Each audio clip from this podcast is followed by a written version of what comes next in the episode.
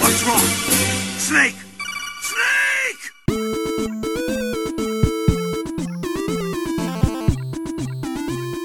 Dzień dobry, witamy w najnowszym odcinku Gorących Krzeseł. Ja jestem Kamil Borek, a ze mną przy mikrofonach siedzi Paweł Opydo Dzień dobry. i Krzysiek Ceran. Dzień dobry. Wszyscy mamy nazwiska dzisiaj, to jest wyjątkowe. A tak, ponieważ ja zawsze dostaję nazwisko, to ja o takich rzeczach pamiętam.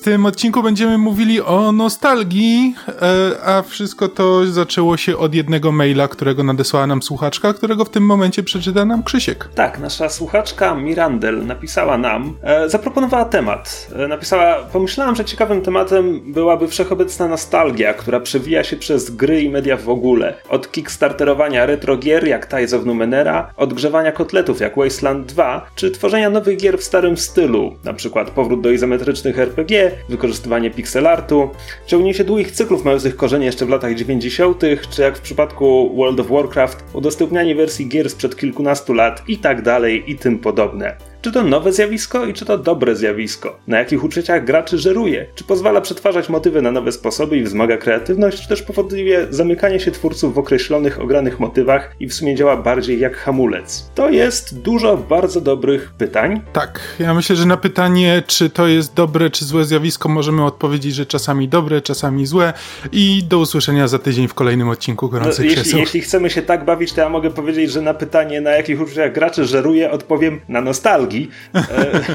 No dobra, ale to Krzysiek, bo mówi, że bardzo dobre pytania, więc może odpowiedz na jedno z nich. To jest bardzo złożona kwestia, bo e, oczywiście wszystkie te pytania, jakby nostalgia jest fundamentem odpowiedzi na, na wszystko tutaj, ale są to bardzo złożone kwestie, wielo, wielopoziomowe powiedziałbym. Tak, no w sumie zupełnie czym innym jest jakby tworzenie gier, no, absolutnie nowych gier po prostu w stylu sprzed 20 lat, jak Ties of Numenera. Zupełnie czymś innym jest, jest kontynuowanie tych nowych serii, e, przepraszam, tych starych serii w formie nowych odsłon, e, a zupełnie czym innym jest e, remasterowanie gier. E, zresztą przy okazji World of Warcraft w- wspominałem tutaj działalność GOGu, które, które zaczynało jako good, good Old Games, zanim stwierdziło, że słowa to przeżytek i wystarczą literki. E, no bo przecież cały GG, e, bo przecież cały model biznesowy GG opierał się przez pierwszych, nie wiem, 5 lat istnienia wyłącznie na, na oferowaniu tych starych gier w odświeżonej wersji. Znaczy odświeżonej, to odświeżenie sprowadzało się tylko, w dużym cudzysłowie, bo to wymagało dużo pracy, ale tylko na sprawieniu, żeby te stare gry działały na nowych komputerach, bez żadnego jakby remasterowania, bez żadnego odświeżania grafik czy czegokolwiek. Tak, co się zasadniczo sprowadzało do tego, że GOG po prostu odgórnie mm, sprawiał, że gra się włączała na DOSBoxie. Czymś, co normalnie byś musiał zrobić sobie samemu, GOG po prostu to ułatwiał, że e, od razu się gra włączała, ale tak jakby patchowe, one zazwyczaj były patchowane do naj, najnowszej oficjalnej wersji, e, właśnie puszczane przez DOSBoxa i to zasadniczo było to, co GOG robił. No to znacznie ułatwiało, bo to są rzeczy, które byś musiał normalnie zrobić sam i znaleźć gdzieś te patche na jakichś forach, bo prawdopodobnie strona danej gry już nie istnieje, więc gdzieś musisz znaleźć jakąś fanowską społeczność, która jeszcze patcha udostępnia, a potem nauczyć się obsługi DOSBoxa i tak dalej, więc no to było znaczne ułatwienie, no ale to powiedzmy, że Ale to nie były... musiałbyś też znaleźć tę grę. Przecież w wielu wypadkach oni wskrzeszali tak. tytuły, do których prawa zaginęły w pomroce dziejów, a oni znajdowali od kogo właściwie, z kim można porozmawiać, kto, kto jest teraz właścicielem i czemu jest to wytwórnia pralek. E, no więc, no więc na pewno te złoża i pokłady nostalgii wśród, wśród graczy są na tyle duże, że e, umożliwiły im rozruch całego dużego sklepu internetowego, e, który przecież dopiero później wszedł w, w dystrybuowanie aktualnych tytułów. Yy, Wiesz co, wydaje mi się, że tutaj musimy sobie odpowiedzieć na takie pytanie tak naprawdę, bo nostalgia to jest w pewnym stopniu bierze się z tęsknoty za jakimiś czasami, za jakimiś grami z przeszłości, w które kiedyś graliśmy. I tylko y, pytanie jest teraz takie, za czym tak naprawdę tęsknimy? Wydaje mi się, że to jest bardzo istotne, bo myślę, że ludziom często, że dla ludzi często ta, te stare gry to jest to jest tylko jakby wierzchnia warstwa tego, za czym tęsknimy. Nie wiem, czy wiecie, co próbuję powiedzieć, że to jest tak, że nie chodzi tylko o to, żeby odtworzyć tę grę, tylko często jest tak, że ta gra kojarzy nam się z trochę innym sposobem tworzenia gier, czy pisania gier, czy, czy wymyślania gier w ogóle, a jakby Już ta... myślałem, że powiesz, że kojarzy nam się z młodością czasami, kiedy byliśmy pełni energii. Kiedy biegaliśmy przez złoża, e, tfu, przez zboże, przez łany, Złoża uranu.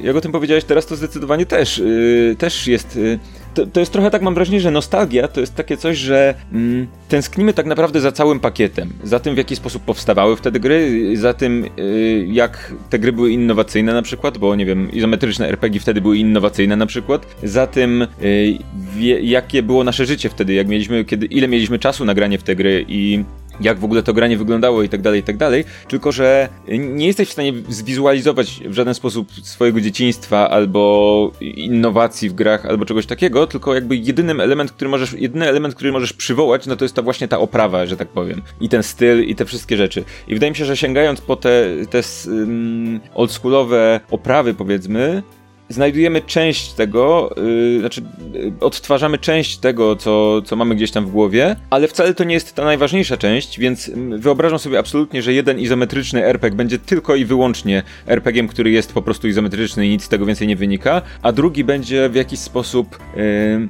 w jakiś sposób przywoływał te wspomnienia bardziej, bo, bo jakby nie sprowadzi się tylko i wyłącznie do odtworzenia pewnych wizualnych y, czy stylistycznych cech, tylko, tylko jakby zostanie napisany czy stworzony w jakiś podobny sposób, nie? Wydaje mi się, że to tutaj jest y, kluczowe y, odpowiedzenie sobie na pytanie, za czym tak naprawdę, naprawdę tęsknimy, nie? No tutaj na Gogu można się też bardzo boleśnie rozczarować w momencie, w którym mamy w głowie bardzo wyraźny obraz tej gry, w którą graliśmy 20 lat temu, a potem ją sobie odpalamy i rany boskie, jakie to jest brzydkie, jakie niegrywalne i czy ja naprawdę miałem do tego cierpliwość. Zdarzają się też takie powroty do starych gier. Wiesz co, y, miałem tak dwa razy przy okazji, yy, przy okazji dwóch strzelanek. Znaczy więcej niż dwa razy miałem w ogóle, ale bardzo mi się kojarzą dwie strzelanki i był to Red Faction i Call of Duty pierwszy. To znaczy Red Faction zapamiętałem yy, jak wyszło, zapamiętałem jako tę grę taką, w której yy, po pierwsze był ten taki niesamowity system roz, przestrzeliwania się przez ściany i w ogóle rozwalania otoczenia,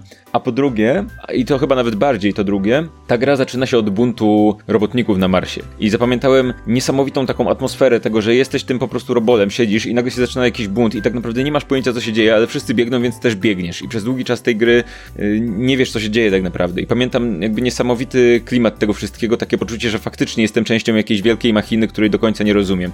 Powrót do tej gry sprawił, że jakby kompletnie mi się to rozjechało, no bo tam wyglądało to tak, że były, nie wiem, korytarze jakiejś tej, tej kopalni i przebiega trzech, trzech jakichś robotników i to jest ten bunt cały, nie? Resztę musisz sobie wyobrazić. Mm, I tak samo było z Call of Duty?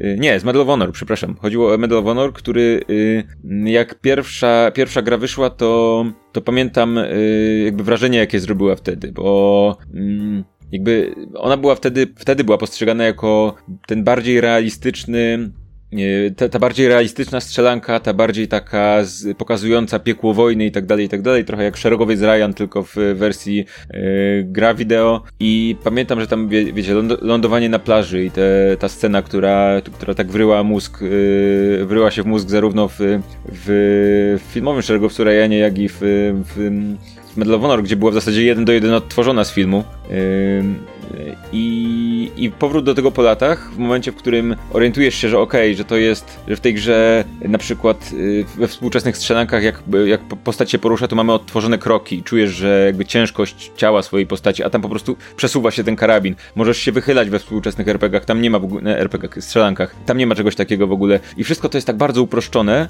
I jak się do tego wróci, jakby wspomnienia, które miałem wtedy z tej gry, były znacznie, znacznie lepsze niż to, to, w jaki spo, to, to, to, w jaki sposób ona wyglądała, jak się do niej wróciło. Więc wydaje mi się, że to, że to też jest jakby. Tęsknimy za czymś, co w dużej części prawdopodobnie nigdy nie istniało, tylko po prostu nasze wyobrażenie jest znacznie lepsze, dlatego że gry też działają w pewien sposób na. Yy, w, wydaje mi się, że bardziej niż na przykład filmy działają na, yy, na wyobraźnię. No bo jakby film. Yy, a prawdopodobnie inaczej.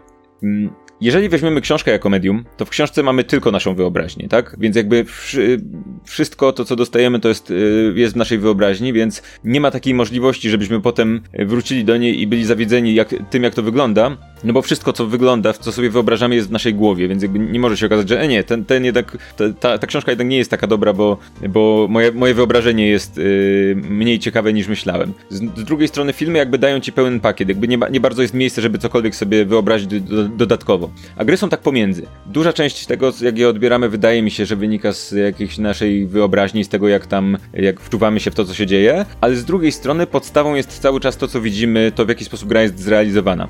Więc często potem zderzenie tego, co sobie wyobrażaliśmy i tego, jak pamiętamy te nasze wyobrażenia, z tym, jak to faktycznie wygląda, jak faktycznie wygląda ta podstawa techniczna gry, powiedzmy, czasem wydaje mi się, że bywa zaskakująco zaskakujące. Znaczy, ja jeszcze chciałem się cofnąć do tego, co powiedziałeś wcześniej, do tego, w jaki sposób te e, gry są, znaczy no, nie remakeowane, jakby kolejne kontynuacje są tworzone, te, które, no, nazwijmy to, nie żerują na nostalgii, znaczy, no to jest pejoratywne, ale no, niekoniecznie musi być aż tak złe, ale kojarzy mi się właśnie to, w jaki sposób Bethesda podeszła do e, Falloutów, e, jakby trzeciego i czwartego, e, bo jakby mówiłem o tym po części w poprzednim odcinku, omawiając, omawiając Fallouty, ale właśnie tam widać, że przy, e, robiąc trzeciego Fallouta, jakby Bethesda wzięła tę całą otoczkę, wszystko to, co ludzie pamiętają mniej więcej z Falloutów, to znaczy estetykę całą, jakby frakcje, które tam, e, które zamieszkują ten świat,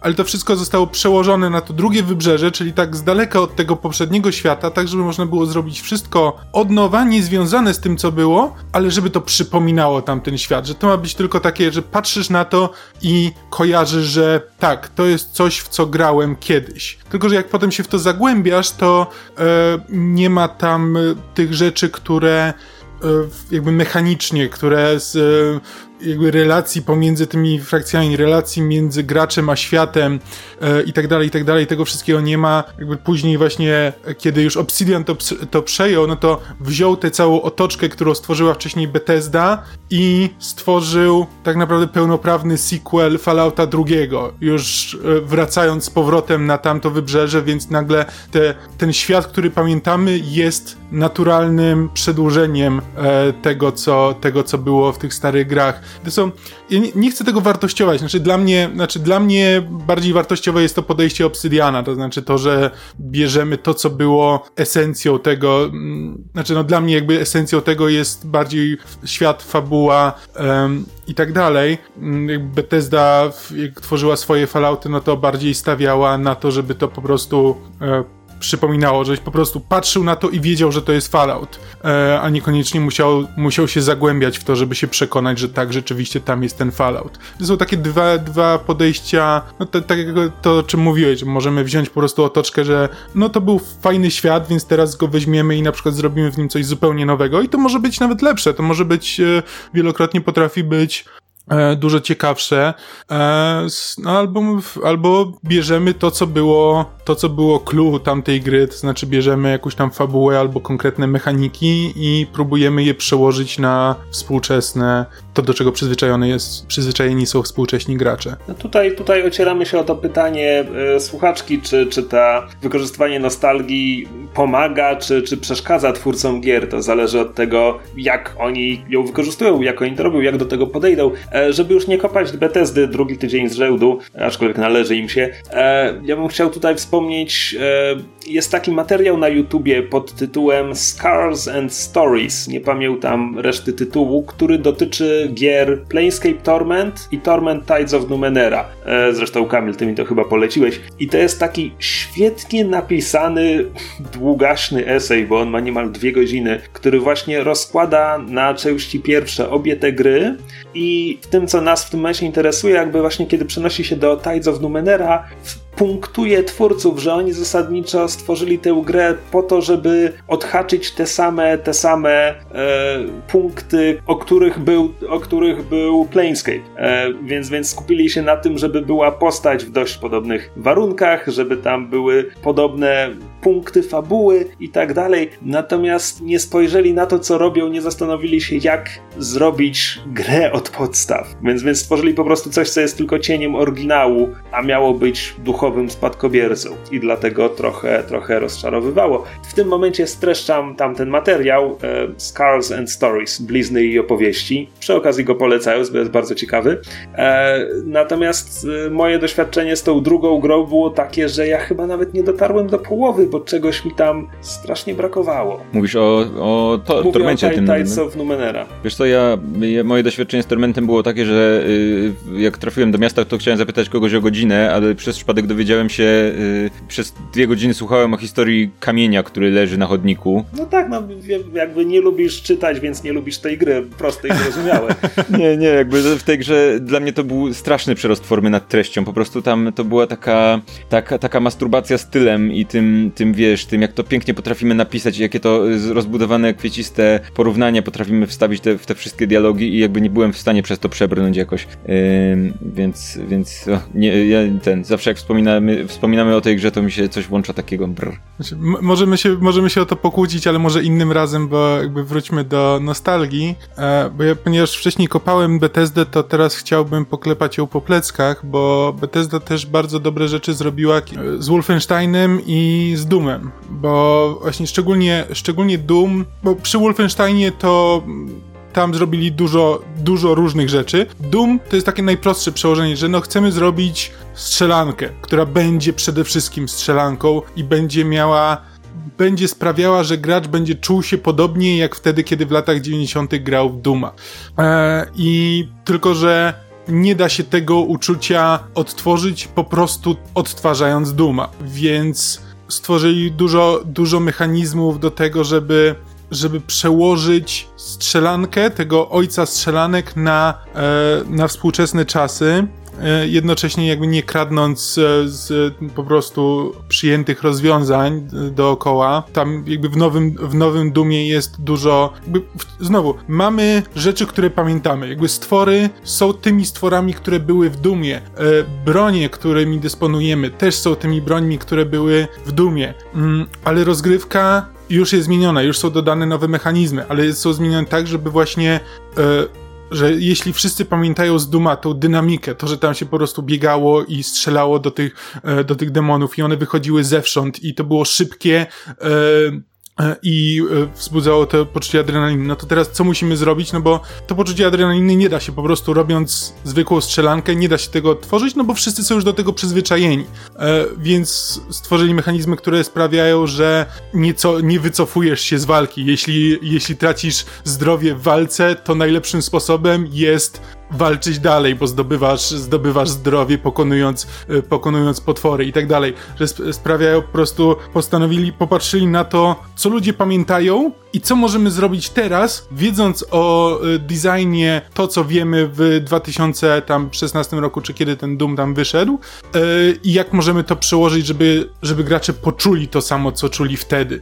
E, I to, moim zdaniem im się to udało. I podobną sztuczkę zastosowali w Wolfensteinie, znaczy popatrzyli, co ludzie pamiętają z Wolfensteina, i to nawet cofając się do tych pierwszych dwuwymiarowych Wolfensteinów, które były takimi proto-skradankami, e, gdzie się chodziło po zamku i nawet można było zdobywać papiery, żeby e, naziści cię nie zatrzymywali, żeby, żeby móc zinfiltrować ten zamek i tak dalej. Więc wprowadzili nie tylko, zrobili Wolfensteina, który jest nie tylko strzelanką, ale ma też te elementy skradanki, e, rozbudowali świat, biorąc po trochu z, ze wszystkich tych um, tytułów, które do tej pory były, nie odcinając się od tego, co, co nie działało, tylko po prostu skupiając się na tym, co do tej pory w każdej kolejnej części cyklu działało najlepiej i spróbujmy to zrobić jak najlepiej. I pod, pod tym względem uważam, że Bethesda naprawdę dała radę. Znaczy no Bethesda to są jakby inne studia należące do Bethesdy, więc to znowu nie jest, to jest tak jak z Falloutem. No, kiedy Bethesda robi coś sama, to niekoniecznie to się dobrze kończy, ale jeśli znajduje odpowiednich ludzi i daje im odpowiednie warunki, to nagle się okazuje, że można zrobić dużo dobrego. E, moim skojarzeniem z taką grą, która, której mamy do czynienia właśnie z tą taką fałszywą nostalgią, w której ludzie, tak mi się wydaje, nie bardzo pamiętają za czym tak naprawdę tęsknią, jest właśnie to, co nasza słuchaczka napisała, czyli e, World of Warcraft Classic Historia mhm. była taka, że y, jakiś czas temu gracze bardzo, bardzo chcieli, żeby, żeby Blizzard stworzył serwery klasikowe, czyli takie, na których będzie podstawowa, pierwsza wersja World of Warcraft i wtedy jakby oficjalne, y, oficjalne stanowisko Blizzarda było takie, że to jest tylko nostalgia i tak naprawdę nikt tego nie chce, tylko, tylko graczom się wydaje, że to chcą. Y, I to były słowa, które jakby stały się dość, dość długo były uważane za bardzo kontrowersyjne, aż w końcu jakby decyzja została zmieniona, no i jakby mamy serwery klasikowe mają się pojawić kiedyś tam w najbliższym czasie. Y, ale ja się zgadzam zdecydowanie z tym pierwszym stanowiskiem Blizzarda, to znaczy absolutnie wydaje mi się... World of Warcraft jest taką grą, w której, mm, której początki dla wielu graczy, tych, którzy, y, tych, którzy jakby mają bardzo długi staż, kojarzą się z tym ym, pierwszym, takim bardzo pierwotnym odkrywaniem tego świata. Tym takim momentem, kiedy y, tworzyło się tę postać, lądowało się w jakiejś wiosce i miało się północ, południe, wschód, zachód.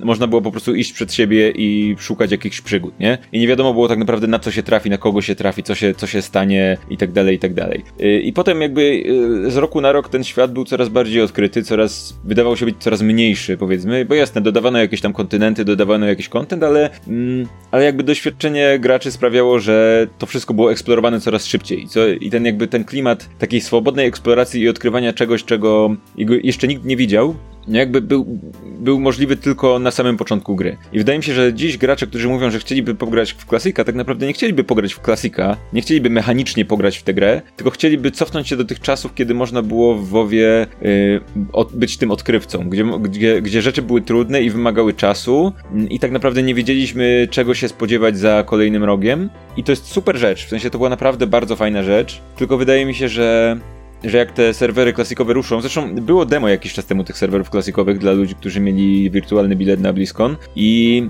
i wtedy odpaliłem je, żeby sprawdzić jak, jak to się będzie czuło i absolutnie jakby absolutnie nie miałem ochoty w to grać, bo, bo jakby to nie było to. to. To odpaliłem grę i jasno, ona mechanicznie była taka jak w przeszłości, ale ja dokładnie wiedziałem, co jest za każdym rogiem, więc kompletnie nie czułem tego, żeby, żeby spróbować to znaleźć i, i sprawdzić i odkryć i tak dalej, i tak dalej, i tak dalej. Więc wydaje mi się, że to jest na przykład przykład tej gry, na przykład przykład. To jest taka gra, w której, w przypadku której ta nostalgia jest takim trochę jakby fałszywym uczuciem. Nie do końca, nie do końca tęsknimy za tym, y, żeby grać mechanicznie w starego WoWa, tylko za tym, z jakimi emocjami y, wiązało się te początki, nie? Tak, to ludzie by chcieli, żeby im wymazać pamięć, niekoniecznie, żeby zagrać w tę grę jeszcze raz. Paweł, zacząłeś od hasła o fałszywej nostalgii, które zabrzmiało dla mnie ciekawie, bo e, interpretując je inaczej, czasami, kiedy teraz powstaje jakiś remake, on tak naprawdę wcale nie odwołuje się do nostalgii, bo mowa o jakiejś grze grach, które nie były aż tak kultowe, nie mają aż tak wielu fanów wciąż i chodzi tylko o samą rozpoznawalność marki. Może gier nie dotyczy to jeszcze w takim stopniu, w jakim widzimy to na przykład w Hollywood, gdzie wiesz, czytasz sobie, że u, robią remake z filmu sprzed 30 lat. Czy ktoś tego chce? Nie, ale znam tytuł, więc jestem potencjalnie zainteresowany. Natomiast jeśli chodzi o gry, ciekawym przypadkiem jest dla mnie cykl Heroes of Might and Magic, e, legendarne strategie, bo mam wrażenie, że tam ta nostalgia, która jest wciąż żywa, w pewien sposób zarżnęła przyszłość tego cyklu, znaczy on nigdy nie przeskoczył trzeciej części. E, wszyscy ją, znaczy wszyscy, duży procent ludzi, którzy mówią o tych grach w internecie, żeby już nie generalizować, e, wymienia zawsze trójkę jako najlepszą część. Ja osobiście oczywiście zagrywałem się dziecięciem Bełdoc, potem również bardzo lubiłem piątkę, a nawet ta czwórka, na którą wszyscy sarkają, uważam, że miała pewne zalety i ciekawe pomysły, chociaż ogólnie udana nie była. Natomiast to jest cykl, który praktycznie na tym się skończył. I to nie jest tak, że tam był, był jakiś wielki przestój pomiędzy kolejnymi częściami, no bo parę lat po piątce była szóstka, która próbowała wprowadzać nowe rzeczy i ona spotkała się z chłodnym przyjęciem, a teraz nie wiem ile to już lat minęło, 3, 4 może, w każdym razie ukazała się siódma część i to jest już ponieważ żywię jakieś emocje do tego cyklu, nostalgię, jest to dla mnie bardzo przykra historia, bo siódma część Heroes of Might and Magic, ona się ukazała i przepadła. W sensie jakby nawet portale, które, które śledzę, których recenzentom wierzę, ja nawet nie mogę znaleźć recenzji tej części gdziekolwiek, bo ona po prostu świat wzruszył ramionami. I, te, I to dla mnie jest trochę, mam wrażenie, że fani zawsze tak się uwiesili tej trzeciej części, że, że nie dawali szans kolejnym. Nie masz wrażenia, że trochę podobnie jest z Settlersami? Jako serią? W sensie mi się, ja nie, nigdy nie grałem w Heroesy jakoś tak bardzo intensywnie, ale bardzo intensywnie grałem w pierwsze części Settlersów i mam wrażenie, że to jest też taka seria, która, która była późniejsze części były w zasadzie y, poprawionymi wersjami części drugiej, może maksymalnie trzeciej, ale jakby to było to samo, tylko z coraz lepszą grafiką, ale tak mocno odwoływało się do tych podstaw, że w zasadzie ta seria się w żadnym kierunku nie rozwijała i nie, teraz sprawdziłem, że było 7 części Settlersów, a potem jeszcze jakieś Settlers Online yy, se, yy, no i teraz ma być, na jesieni ma być The Settlers po prostu. I to wciąż jest Blue Byte, prawda? To jest wciąż jest to samo studio. Wydaje mi się, że tak. Właśnie, właśnie widzę, widzę nagłówek jak e, znanego, renomowanego portalu Spiders Web, że Blue Byte tworzy nowe Settlers, więc... Nie jestem pewien, czy to nie jest takie, że to jest nazwa, nazwa Blue Byte tam gdzieś została kupiona, ale jakby studio jest zupełnie no Z tego co widzę inne. Ubisoft to wydaje, nie? Więc, yy, więc to, tam coś było z tym Blue Byte'em i Ubisoftem, ale ja dokładnie nie pamiętam, więc teraz nie ma co ten... Ale, ale właśnie to jest takie... Ja bardzo lubiłem tę serię i, i mam wrażenie, że ona mogłaby być, się, się rozwijać w ciekawym kierunku bardzo, ale jakby skupiła się na tym, żeby robić cały czas to samo, tylko coraz, yy, coraz ładniej powiedzmy, a tak naprawdę i tak najlepiej pamiętam część drugą, która, która wow, yy, była też chyba, yy, druga część chyba miała tą taką wersję, edycję 10, na dziesięciolecie, czy coś takiego, która była dokładnie tym samym mechanicznie, tylko z odtworzoną, odświeżoną grafiką i to było chyba najlepsze, co powstało po drugiej części. Po prostu druga część jeszcze raz, nie? A z drugiej strony są cykle, które mają się świetnie, robiąc po prostu gra w grę dokładnie to samo. No mi na myśl przychodzą Simsy na przykład, które jak ukazuje się nowa część, to kupujesz ją sobie i odkrywasz, że jest ociosana z 90% tego, co było w poprzedniej edycji ze wszystkimi dodatkami, a potem od nowa kupujesz dodatki, które ci uzupełnią to, czego ci brakuje i jakoś się to kręci. No pamiętaj, y, że jest też seria Pokémon, w, która się, w której fabuła jest za każdym razem dokładnie taka sama i no i jakoś to też się kręci. Nie? Znaczy no w przypadku Simsów to jest po prostu tak, że dla wielu ludzi Simsy to jest po prostu ich hobby. To nie jest tak, że są, znaczy nie chcę mówić, że nie są prawdziwymi graczami czy coś takiego, ale to jakby nie chodzi o to, że nie, zapytał tych ludzi, to nie to, że oni są graczami i lubią grać w gry, tylko lubią grać w Simsy. E, I to jest po prostu ta gra, w którą grają i to jest tak jakby układali puzzle, więc po prostu kupują wszystkie dodatki, tak jakby kupowali kolejne, kolejne puzzle do układania, bo to jest po prostu ta rzecz, którą robią w wolnym czasie. Nie grają w gry, tylko grają w Simsy. No dla nich dodatki do Simsów jak są jak kolejne gry, nie? Jest, jest też taki element, którego który trudno jest przełożyć na współczesne czasy. Ja na przykład myślę o Deus Exie e, i myśląc o Deus Exie mam takie, e, mam skojarzenie, był taki e, wideo essay e, Harrisa Bombergaja o VHS-ach. O tym, że horrory sprzedawane na VHS-ach były niesamowicie popularne i robiły bardzo duże wrażenie. Jego teza jest taka, że ponieważ VHS miał dosyć kiepską jakość, e, słabo, słabo odwzorowywał e, kolory, więc jak oglądałeś horror na VHS-ie, no to na przykład nie widziałeś tylu szczegółów, co kiedy oglądasz go na Blu-rayu. Więc wszystko wydawało się takie, jak oglądałeś Aliena, to nie do końca widziałeś tego Aliena, bo wszystko było szaro-czarne e, i trudno odróżnić, e, trudno odróżnić, co się właściwie dzieje na ekranie, więc wszystko się dzieje trochę bardziej w twojej wyobraźni. Ja mam trochę podobnie grając w Deus Exa, bo ja bardzo lubię nowe wydania, znaczy Deus Ex e, Human Revolution i Mankind Divided. To są dobre gry, ale grając w starego Deus Exa, do którego wciąż wracam wracam co jakiś czas i wciąż ogrywam, mimo że już znam większość, większość gry na pamięć, to jest jednak takie poczucie, że ponieważ to była stara gra i ona była robiona tak trochę, no, prawą ręką za lewe ucho, bo mieli taki silnik, jaki mieli, on nie do końca się nadawał do wszystkich rzeczy, to ja miałem wrażenie, że wszystko, co tam robię, jest wymyślone przeze mnie. To znaczy, że tam po prostu, że mogę wziąć różne rzeczy do ręki i je postawić w różnym miejscu, no i potem mogę na nie skoczyć, bo tak wskazuje silnik. Natomiast kiedy gram w nowe gry i nagle do tych wszystkich rzeczy, które wtedy robiłem, no bo, bo biorę przedmiot, bo mi pozwala na to fizyka, bo stawiam go tutaj, bo mi pozwala na to fizyka i skaczę na niego, bo mi pozwala na to fizyka, to tutaj jeśli mam do tego specjalnie stworzoną animację do tych rzeczy, które wcześniej robiłem właśnie tak krok po kroku, to nagle to mi odbiera część satysfakcji, bo jeśli jest stworzona do tego animacja, to znaczy, że twórcy gry o tym pomyśleli. A w pierwszym Deus Exie miałem momentami takie wrażenie, że że ja wymyślam teraz, e, jak podejdę do danego wyzwania i co zrobię, i że tworzę, tworzę rozwiązania, których być może twórcy nie wymyślili, tylko znalazłem teraz jakieś przejście, które jak tutaj postawię jakąś skrzynię, to mogę, to mogę tam przejść i ominąć kawałek planszy. Natomiast kiedy w, momencie, kiedy na wszystko jest e, specjalna animacja, wszystko jest ładnie dopracowane, dostaję jakiegoś achievementa za to, że udało mi się tam przejść, mam takie wrażenie, aha, no to to wszystko było przemyślane i zrobiłem dokładnie to, co twórcy sobie zamyślili i tracę część tej satysfakcji. Bardzo, bardzo dobrze cię rozumiem. Ja też czasami, czasami odczuwam coś podobnego. Ale jeszcze a propos Deus Exa mam pytanie, bo mówisz, że wracasz sobie do niego raz na jakiś czas, ale przechodzisz go wtedy w całości?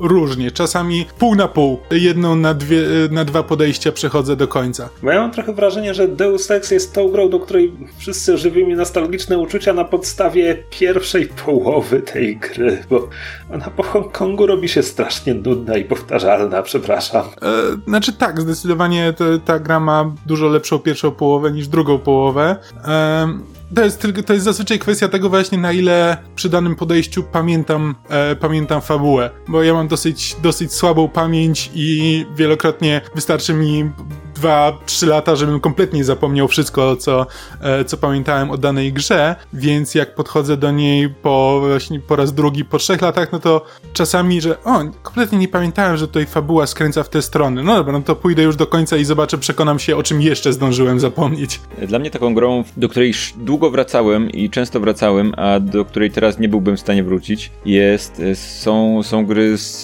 z cyklu Jedi Knight, nie? Tam tak naprawdę wszystkie, jakby nie było. Chociaż y, chyba najbardziej pamiętam y, pamiętam Jedi Academy, jako to, ten chyba, którą, którą męczyłem najwięcej razy, głównie dlatego, że podobała mi się ta perspektywa tworzenia sobie własnej postaci i jakby i tego wcielania się w młodego ucznia Jedi i tak dalej, i tak dalej i nie odtwarzania losów jakiejś postaci, którą ktoś mi napisał, tylko jakby stworzenia swojej własnej. To sprawiło, że grając w Jedi Academy zawsze miałem takie, takie poczucie, że połowa tej gry jest w mojej głowie, że, że dorabiam sobie jakby dorabiam sobie swoją własną narrację, no bo mam tą postać, która jest jakby tabula rasa kompletnie, więc jakby dorabiam Ale sobie jakieś swoje historie. wspaniała siła wyobraźni, bo mówisz teraz o tej grze tak jakby to był RPG, podczas gdy przecież tam przy tworzeniu postaci tworzysz sobie tylko skórkę dla niej, bo wszystko inne zawsze jest dokładnie tak samo. Jej dialogi, jej historia, wszystko idzie po linii. No to, po- poza tym, że możesz mieć dobre i złe zakończenie, nie? No to, ale tak, tak, zdecydowanie tak jest i A tylko moce ja zawsze... można tam dobierać, prawda? Tak, moce można dobierać, jasne, ale masz, masz y, dwa zakończenia, złe albo dobre, przy tym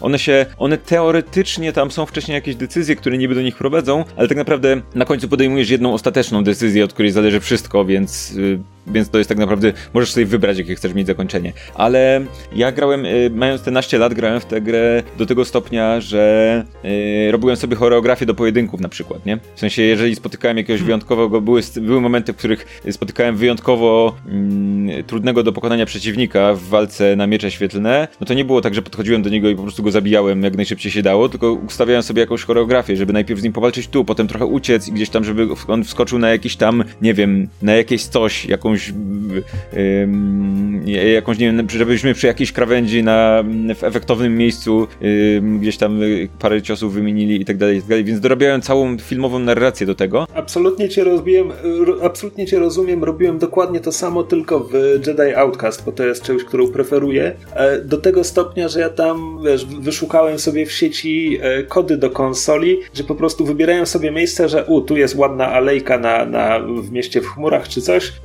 Sp- Spawnowałem tam przeciwników, 10, 20 i po prostu taka, taka walka na miecze świetne. E, tylko ty mówisz, że robiłeś to jak miałeś naście lat. Ja robiłem to jeszcze parę lat temu, bo Jedi Outcast był jedną z gier, do których najczęściej wracałem. Zwłaszcza zanim sprawiłem sobie nowy komputer. Zastanawiam się, czy jakbym dzisiaj wrócił do, do Jedi Academy, to, mia- to bym też tak robił. Wydaje mi się, że że duża część, że, że raz, że duża część z tego, co pamiętam, to są właśnie rzeczy, które miałem w swojej głowie. Dru, dwa, że duża część z tego, co pamiętam, to jest na przykład to, że wtedy, na tamte czasy, em, zarówno Jedi Out- Outcast, jak i Jedi Academy to były gry, w których jakby dla mnie była niesamowita, niesamowity był poziom walki na miecze świetlne w, w tej grze. Jakby myśl, wydawało mi się, że wow, nie- jak to możliwe, że zrobiono coś takiego? Zwłaszcza, że pamiętam te poprzednie części, kiedy no był, był mieczem można było machnąć w pionie albo w poziomie i to tyle, nie? A szturmowcy to były takie płaskie, y, jakby jednowymiarowe, dwuwymiarowe postaci, które jakby zawsze były przodem do ciebie, nie?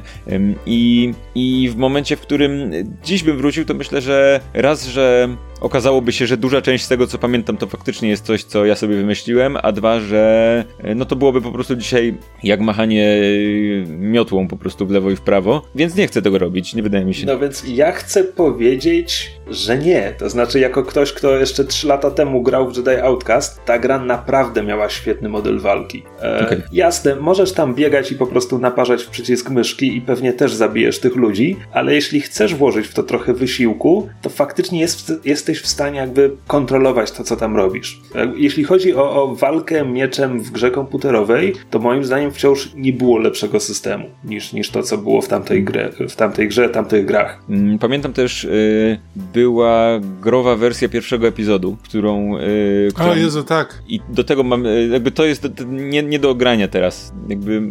Tam ja się w to te zagrywałem. smugi blasterowe latały z prędkością pijanej, pijanej muchy, bo trzeba było aktywnie machać mieczem, żeby je odbijać. Tak, Więc tak. gra dawała ci na to ładnych parę sekund. Tak, i, i to były wszystko takie rzeczy, które, które pamiętam. Ale przyznam, że na pewno mówiłem o tym już kiedyś w podcaście, że bardzo bym przytulił jakiś taki, może nie remake, ale pewnie nową grę pod tytułem Jedi Academy z w obecnym kanonie i, i gdzieś tam nawiązującą do tamtej historii, bo, bo myślę, że to byłoby naprawdę spoko. No, czekamy na Fallen Order od, od Respawn. No tak, no tak. A, a propos, właśnie chciałem was o to zapytać, skoro rozmawiamy o, nostal o nostalgii, jaką grę przytulilibyście natychmiast, gdyby w tym momencie ukazała się kolejna część czegoś sprzed 15-20 paru lat? Ja mam odpowiedź natychmiast. Dawaj. Airline Tycoon.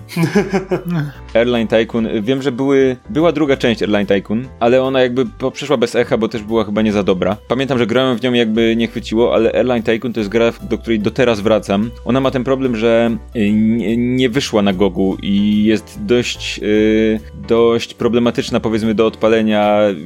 Wysypuje się przy zapisywaniu gry, albo jeżeli kliknę Command Tab, to zmienię okno, to już nie mogę wrócić, albo coś takiego. Y, są jakieś bugi wizualne, gdzieś tam się nie wczytują jakieś fragmenty obrazu, y, ale wracam do niej raz na jakiś czas i nadal daje mi kupę, kupę radości. Jest jak, jakimś takim dziwnym połączeniem czegoś, co z jednej strony ma tą taką stylistykę rysunkowo-ironiczno-zabawną, a z drugiej strony jest faktycznie jakąś tam w miarę kompetentną grą tajkunową i, i można tam y, jakieś tam różne ciekawe rzeczy robić. I bardzo, bardzo chętnie bym wrócił, jakby, bo wydaje mi się, że to jest taka gra, przy której której, y, której stylistyka czy klimat były na tyle nietypowe, że tak naprawdę nie byłoby dużego problemu, żeby dziś zrobić grę, która by wzięła, wzięła podobne wizualne czy podobne klimatowe rzeczy, a jednocześnie jakby mechanicznie się kompletnie zmieniła y, i myślę, że ona nadal by mogła być y, bardzo fajna, a ja bardzo, bardzo bym chętnie przytulił. Kamil, masz taki tytuł? Nie wiem, co jakiś czas się łapię na tym, że mam jakiś taki tytuł, że sobie przypominam, że o, zagrałbym w to. Ostatnio mam z Neverwinter Nights, który tam się doczekało ostatnio jakiejś Enhanced Edition czy czegoś takiego. I mam takie, że mm, zagrałbym w Neverwinter Nights, bo pamiętam, że kiedyś to bardzo lubiłem, ale tak myślę o tym na, na, na zimno i mam wrażenie, mm, nie, może jednak Mam wrażenie, że to jest gra, której powinienem po prostu pozwolić istnieć w mojej wyobraźni, bo jeśli do niej wrócę teraz, to to nie będzie dobre. Tak mam zawsze taki dziw, dziwną relację z tym, co bym chciał, żeby wróciło, a co nie, bo nigdy nie jestem pewien, czy, czy rzeczywiście to je, czy rzeczywiście chcę, żeby to wracało. E, jeszcze jedną mogę dołożyć do listy. Kapitan Pazur. o Boże, to jest gra, do której ja autentycznie wróciłem parę lat temu. To mogło być już 10 lat temu i, i nie rób tego. Jeśli, jeśli masz w głowie swojego kapitana Pazura, to niech on tam zostanie. tak, tak, nie, nie, nie wracam zdecydowanie. Ja mam parę takich gier, jakby o, o Jedi Knightie już, już mówiliśmy. E, w każdej chwili przytuliłbym też kolejną Monkey Island, ale to bardzo zachłanne z mojej strony. Ostatnia część była zaledwie 10 lat temu. E, gdyby Ragnar Tornquist zrobił kiedyś kolejny The Longest Journey, też biorę w każdej chwili, ale jakby ostatnia część cyklu była ledwie 2-3 lata temu, więc to już w ogóle. Natomiast a, i tutaj wiem, że pewnie bym tego pożałował, ale taka jest siła nostalgii, że tak, pewnie, nawet bym wsparł na Kickstarterze, gdyby robili. Gdyby ktoś w jakiś sposób wrócił do Grima Fandango, to pewnie nie byłaby dobra gra, bo to była tak, tak bardzo zamknięta historia, że ona absolutnie nie domaga się sequela ani niczego takiego i pewnie bardzo bym się bał tego tytułu, ale wiem, że rzuciłbym się na niego natychmiast. Ja bym chętnie zobaczył ten świat w nowej oprawie. Tak, to też. Jeszcze coś innego przyszło mi do głowy, bo Paweł o tym wspomniał, znaczy Paweł wspomniał o Blue Byte, a oni poza Settlersami zrobili 20 parę lat temu grę Incubation, bodajże pod tytuł Time is Running Out i ja mam wrażenie, że to jest tytuł, który y, rozpalił moją, moją miłość do taktycznych gier turowych, bo to było, jak spojrzysz na to dzisiaj, to to wygląda trochę jak proto XCOM, ale ten zrebutowany. Te, te nowożytne XCOMy, nie te oryginalne. Jak sobie przypominam, jak to właściwie działało, to byłoby kompletnie niegrywalne dzisiaj w takiej formie. Ale pamiętam, że spędziłem przy tej grze mnóstwo godzin strzelając do jakichś kosmitów czy mutantów, czy, czy co to tam było. Znaczy strzelając, klikając, żeby żołnierz poszedł na to pole i obrócił się o 90 stopni w to miejsce i potem strzelił do jednego z pięciu kosmitów, którzy są w pomieszczeniu. E, ale, ale tak, gdyby ktoś chciał z tą grą coś zrobić, tak żeby dało się w to zagrać współcześnie, byłbym Ja zainteresowany. miałem teraz jakiś czas temu e, przypomniałem sobie o istnieniu takiej gry jak Gorky 17, które zostało stworzone przez jakiś polski zespół, nie pamiętam jak się nazywało, studio. E, I miałem takie, przypomniałem sobie, że mm, grałem w tę grę jak dawno, dawno temu i to była taka bardzo fajna gra taktyczna, więc spróbuję w nią zagrać. No, tam ściągnąłem, odpaliłem i tam nie ma żadnej głębi taktycznej. Ja nie wiem, co ja pamiętałem e, i jak ja w tę grę grałem, ale to było takie, no podejdź, strzel, albo trafisz, albo nie i zasadniczo do tego się sprowadzała ta gra i bardzo szybko się od niej odbiłem i to jest znowu to, o czym mówię. Czasami mam takie wrażenie, że pamiętam jakąś grę i ona była fajna i chciałbym, żeby ktoś, ktoś to zrobił jeszcze raz albo zagrać w to jeszcze raz, a potem nagle się okazuje, że oj, nie, nie, nie, nie. Miałeś potem okazję grać w Gorki Zero. Co, Słyszałem o tym, ale nie, nie grałem. To bardzo dobrze dla ciebie. To była, to była nasza odpowiedź na, na Splinter Cella, nie? I to było bardzo, bardzo O. dziwne, bardzo kanciaste. Okej, patrzę teraz na to i tak wygląda pięknie po prostu. Y, Ja chciałem jeszcze odwołać się do czegoś z zupełnie innej beczki, dlatego że jest gra, która w ostatnich latach była jedną z najbardziej nostalgicznych gier, y, jakie pamiętam.